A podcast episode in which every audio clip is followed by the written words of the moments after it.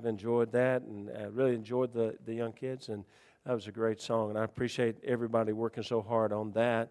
Uh, thrilled about that. Look at Luke chapter 15. I'll jump right into it. Luke chapter 15. And I promise I won't keep you any later than I normally keep you late. And so, if you understood that statement. And so, uh, uh, Luke chapter 15. We're going to begin to read there just uh, as soon as you can get to it. Luke chapter 15, you want to look at verse 11. Verse 11. Um, during our prayer revival, uh, there was uh, one night, and, many of you that were here remember the night, and the uh, brother Beckham passed out the cards. And I'll be honest with you, uh, I suddenly went went away during that time, uh, and my mind went away. I, I because it, I got consumed with whether I was going to preach today. Um, because he passed out the cards uh, for us to write down names of those that we would like to pray that they would be saved. And we've got those lists up here at the altar, and you can come up today, any service, and that list would be here. And you can take that and begin to pray over some of that list or come up anytime, really, and uh, do that. But I, but I want you to look at Luke chapter 15, verse 11. This is what was on my heart from almost that moment to this. And he, and he said, A certain man had two sons. And the younger of them said to his father, Father, give me the portion of goods that falleth to me. And he divided unto them his living. And not many days after, the younger son gathered all together and took his journey into a far country. And there wasted his substance with riotous living. And when he had spent all, there arose a mighty famine in the land, in that land, and he began to be in want. And he went and joined himself to a citizen of that country, and he sent him into his fields to feed swine. And he would fain have filled his belly with husk that the swine did eat, and no man gave unto him. And when he came to himself, he said, How many hired servants of my father have bread enough to, and to spare, and I perish with hunger? And I will rise, uh, arise and go to my father and will say unto him, Father, I have sinned against heaven and before thee, and am no more worthy to be called thy son. Make me as one of thy hired servants. And he arose and came to his father. But when he was yet a great way off, his father saw him and had compassion and ran and fell on his neck and kissed him. And the son said unto him, Father, I have sinned against heaven, and in thy sight I am no more worthy to be called thy son. But the father said to his servants, Bring forth the best robe and put it on him, and put a ring on his hand and shoes on his feet, and bring hither the fatted calf and kill it, and let us eat and be merry. For this my son was dead and is alive again. He was lost and is found, and they began to be merry. Father, I pray that you bless this morning. Holy Spirit of God, I ask you to please guide my mind, my thoughts. Lord, I pray that you'd give me clarity that I could speak quickly and clearly. And Spirit of God, I yield myself to thee once more. And Almighty God, I ask you to wrap your arms around this place one more time as a mighty hedge of protection. And Father, in the name of Jesus, I, I ask you to turn back every evil that might try to snatch away the truth today. Please be with us. Let our hearts be touched. Let us be moved to pray. I ask in Jesus' name, amen. During our revival, we made a list of those who are lost, and, that list, as I said, is at the altar right now for us to pray for them. But there's another group that desperately needs our prayers. This group, in many ways, is a hidden group, an unmentioned group. But God addressed them in detail. God the Father demonstrates his love that never fails. We see in this parable this demonstration of the Heavenly Father and, and, and, and how God will never contradict his word.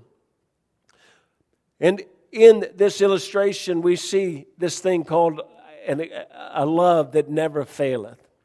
1 Corinthians chapter 13 verse 8 says charity never faileth and charity is an extreme form of love.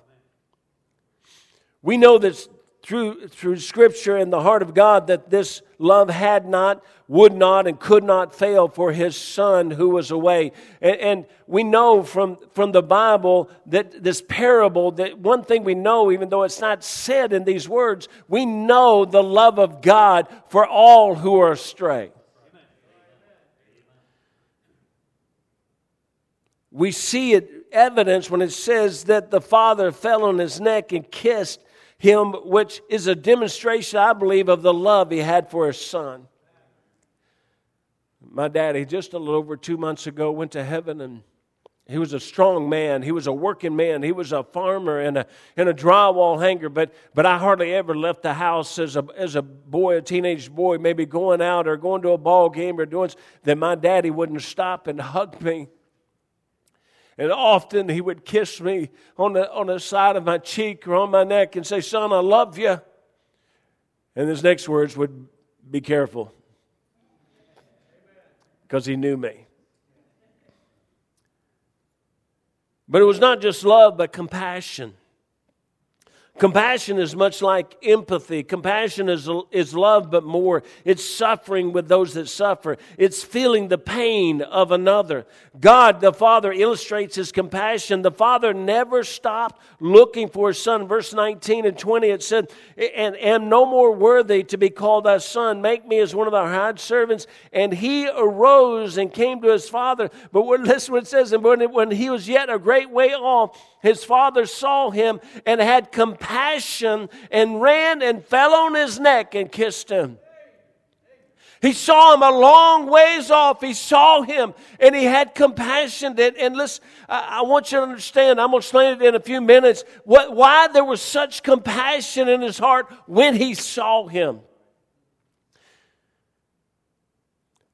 Love kept the father looking for the son. And I want you to know in this parable, we so often we look at this, and, and I'm not saying it's a wrong usage talking about the father uh, for the lost, but, but here in this parable, this is already a son. This is already a father and a son, and the son has gone away. Now, why was there such compassion? Why does it say that suddenly this father had this compassion? Well, I believe with all my heart it was compassion when the father saw the condition of his son. He came out of the pigsty. He came hungry. He was probably emaciated. He, his body was, was torn and racked and, and maybe marred by sin. But the father from a great distance knew his son. He knew the devastation that had happened to his son. And that compassion results in an embrace and a kiss, which is, I believe, also a symbol of forgiveness. God the Father creates throughout this parable an environment. He teaches us that He creates an environment of acceptance. And I want you to understand there's a lot of confusion out there about this word acceptance. We want to, they want to tell us today that we have to accept sin and we have to accept the sinful lifestyle. That's not what he accepted. True love and compassion accepts the heart of repentance, regardless of the present condition that sin has brought upon them. And here's what I want to warn you, and here's what I'm trying to say is sometimes when they come back with a repentant heart, they don't look like they have a repentant heart because they're carrying the world back with them. They're carrying the marred up body with them. They're carrying the scars back with them. They're carrying the emaciation with them. And when they bring it back, they're coming back with a heart that's saying, I'm sorry. I've done wrong. I was wrong. When they come back, there is a heart of acceptance in the mind and the heart of God. In this illustration, there was no I told you so. There was no accusation, there was no attack, there was no anger over the bad decisions or the loss. You know, it's a shame that sometimes we'll get upset because somebody has squandered uh, uh, uh money or possessions or things. Listen, uh, uh th- that's just a sign that we were more interested in about those things. The things don't matter.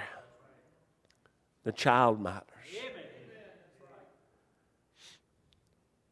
There was no look at you or how could you do this to yourself. You don't find that in this parable. It was simply a heart of love and compassion that recognized his son had come home when he or she comes home knowing they were wrong, when they come home knowing they have made horrible decisions and wasted everything, when they come home willing to humble themselves and become a servant, the way this says, we must be willing to accept them home and love them and have compassion over them, and love and compassion will accept them. I don't believe it's an absolute, but regardless of what they're willing to say, coming home is normally a great indicator that they realize they're wrong. Now, I understand this day and age that we live in that, that some just come to, to sort of to siphon off of you. And that's not a spirit of repentance, and that's where you have to say, I don't accept what you where you are. But if someone comes back in brokenness and repentance, we must have love and compassion. We must be willing to do what we can to restore them, regardless of their present condition.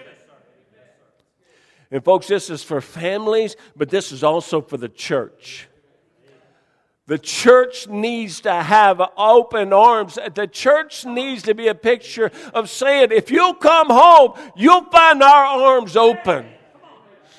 If you'll come home, you'll find that no matter what your condition, we're there to pick you up. We're there to help you. I told a man the other day whose, whose, whose heart is just devastated. I told him, I said, Sir, if you can convince them to come to us, we will not judge we will not condemn. We only want to help. You see, folks, the Father, when I was lost, saw my condition. And the night I came to him, November the 8th, 1975, in that dorm room at Memphis State University, listen, I was marred, I was scarred, I was, I was emaciated from the sin of this world. But God did look at me and say, See what you've done? He didn't look at me and say, What were you thinking? He didn't do that. He opened his arms and said, I love you and I receive you.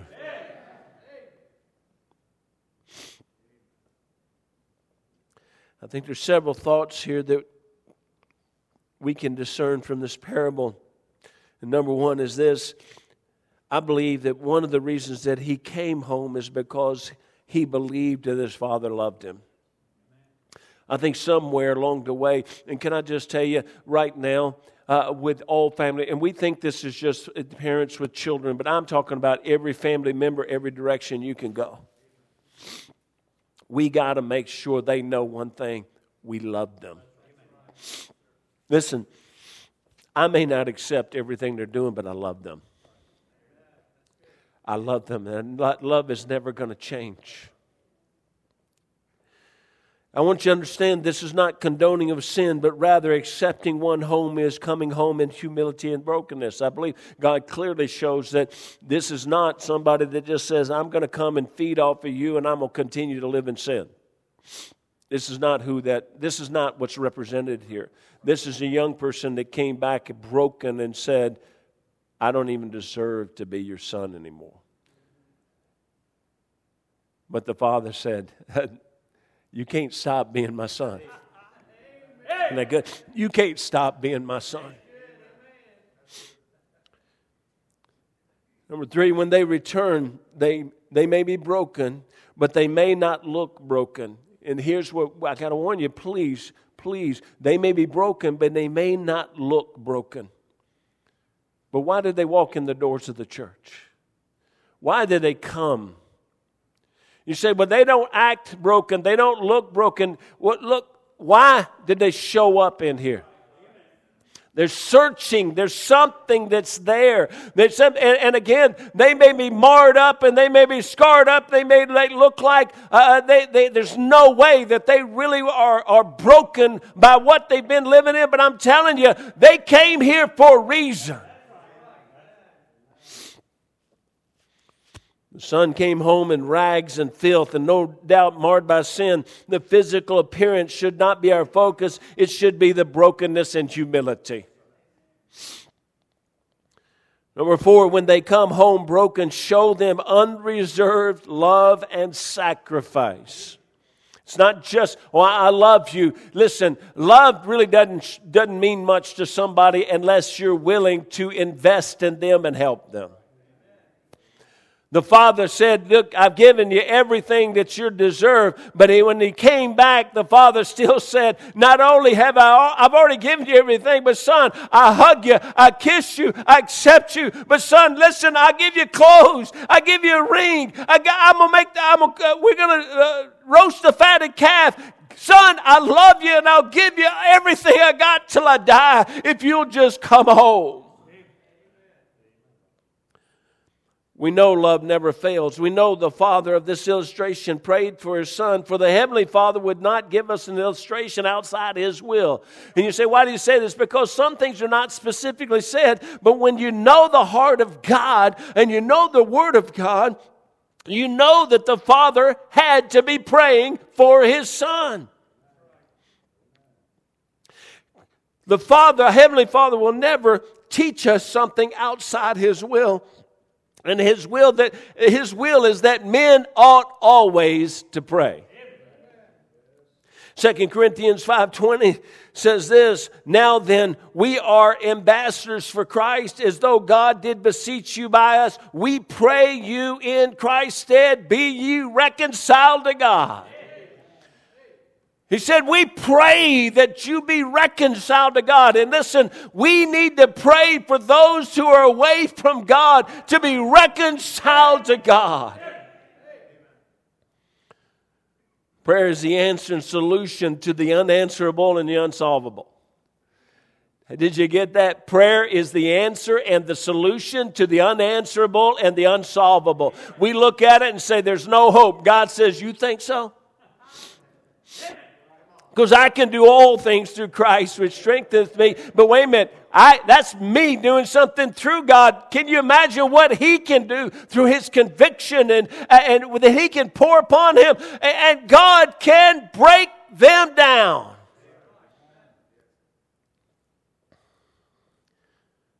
God the Father demonstrates patience and faith through this parable. You know, we don't know how long the Father waited for the Son because in a parable like this, it seems to happen pretty quickly. But I want to just give you some points in here to show that it, it was not quick.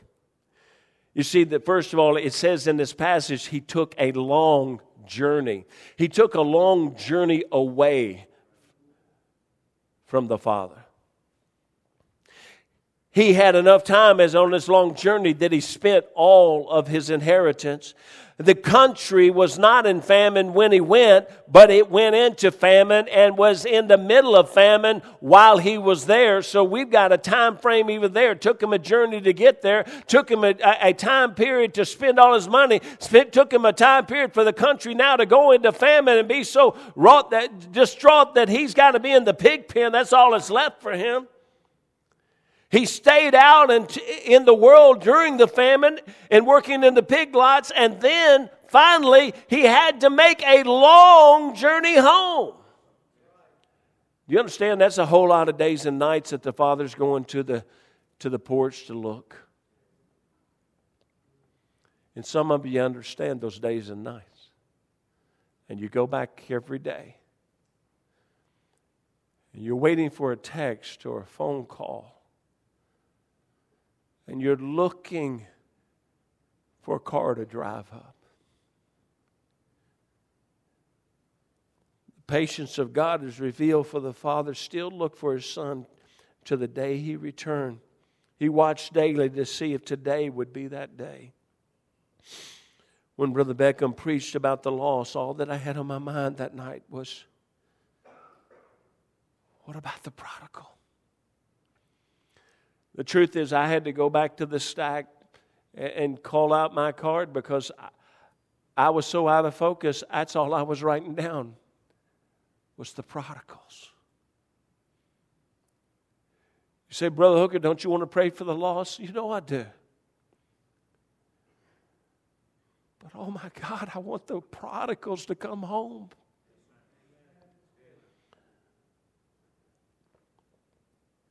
Oh, how we need a list to pray for the little known. You said, Brother Hooker, how come we don't? Because they're not spoken of like the lost are. Those that we love so dearly, but we hide their situation in our, in our hearts and endure it alone. We'll freely say, pray for this person because they're lost. But it's so much harder.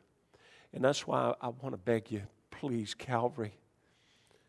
We need to be a church where people would know if they come and ask for prayer for somebody who's astray, that they will know there's no condemnation, there's no criticism, there's no, uh, there's no thoughts. Listen, there's only one thought. Oh God, let's pray.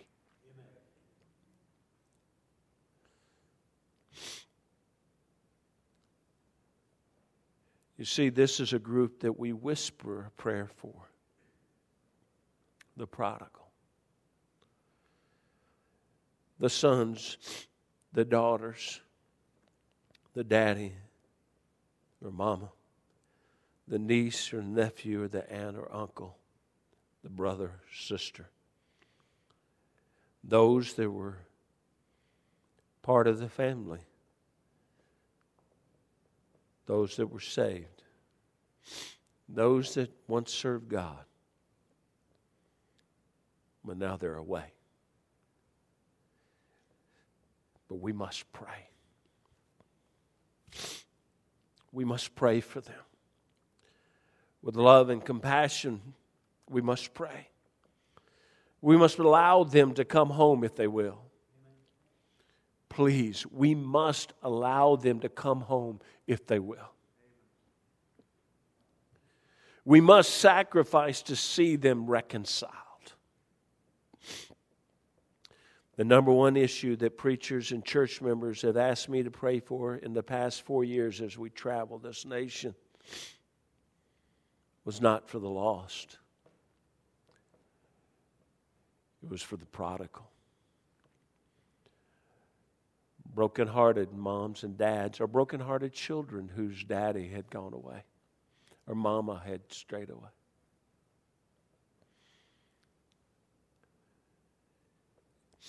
It has been that child, a parent, sibling would that a child or a parent or sibling would come back to God before their life is destroyed.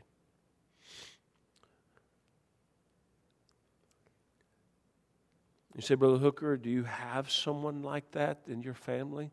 I'll be honest with you right now. God didn't bring to my mind someone like that in my family. But He overwhelmed my heart that, a ch- that our church and our church family is hurting. And there's nothing more devastating than to know that someone you love is destroying their life.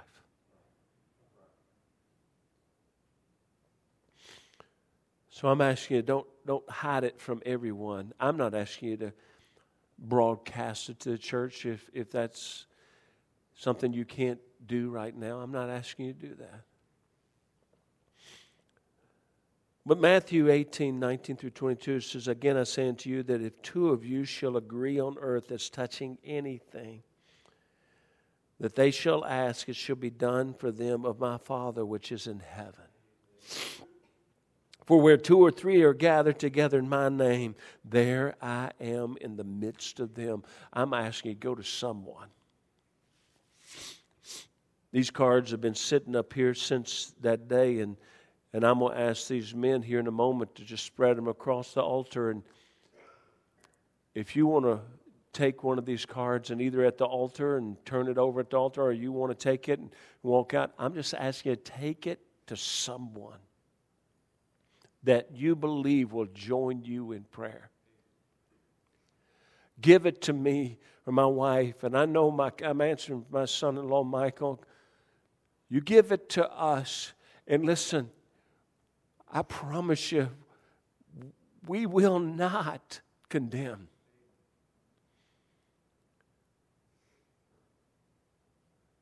We will pray.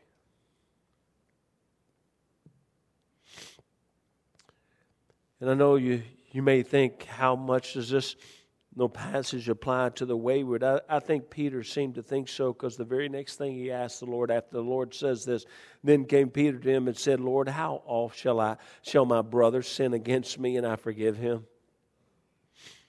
Till seven times, and Jesus saith unto him, I say not unto, unto these until seven times, but until seventy times seven.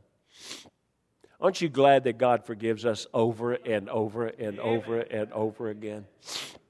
70 times 7 is a, is, is, is, is a magnification of perfection. God saying, I'm going to forgive you if you want to come back for forgiveness. How many times? As many times as you want to come back for forgiveness, I still want to forgive you. Could we not do that for each other? It's so evident that when someone we love has strayed, it hurts us to such an extent that whether true or not, we feel we have been sinned against. And even the parable said that, that the, the, the son said, I've sinned against you. But Jesus says, even if you've been truly sinned against, 70 times 7 still forgive. How much more shall we forgive when those we love have hurt themselves and us? Romans 15, 13 says, Now the God of hope fill you with all joy and peace in believing that you may abound in hope through the power of the Holy Ghost. You say, What's that there for? God, I want God to give you a hope this morning that whoever it is, wherever they are, God says there's still hope as long as they take a breath. When God answers your prayer, I'm going to ask you this. You don't have to tell the whole church about it, uh, uh, about what's going on in your heart and life right now, but I'm asking you to get to someone. But I'm asking you this. When God brings a victory, let the church know you've seen a victory. That song has just been on my heart and mind. Come home. Come home. Ye who are weary, come home. Earnestly, tenderly, Jesus is calling, calling, O sinner, come home. This should be our prayer for our own hearts when we stray. It should be the prayer of our hearts for those we love who have gone astray. Come home. Come home. Come home. This has a dual meaning. If you're don't know for sure you're saved, then come home. I just illustrated it. I was 20 years old and God had open arms. So many times when I'm witnessing to somebody or telling, especially young people, I say, You don't understand. I used to have sailors. I would come to them and I'd say, "Hey, you ought to come to this and come play ball and eat a good meal and go to church." And they'd, "No, man, you don't understand. You know this is where I am in my life, and you don't understand." I said, "No, you don't understand. I've been where you are. You just never been where I am." And when I was where they are, that God said, "Come home." And He opened His, uh, his arms and let me come home. And if you're astray from God right now, and you're not worse than anybody else because all have sinned and come short of the glory of God. All of us had to come home. At some point, we got to come home if we're going to go home to be with Him. If you have no church home, come home. If you're struggling with sin and you're saved, come home. If you're brokenhearted over those you love, then pray that they'll come home. Pray for the lost. Pray for the prodigal. I don't know. I just don't know why God put this on my heart so heavy. But I do want to pray with you. But as others that would pray with you. And God brought me here a year and a half ago. And I hope everybody understands by now when He brought me here, He brought me here for one reason to say we, we, we don't shut the door to anybody that wants to come home. God was so good to me.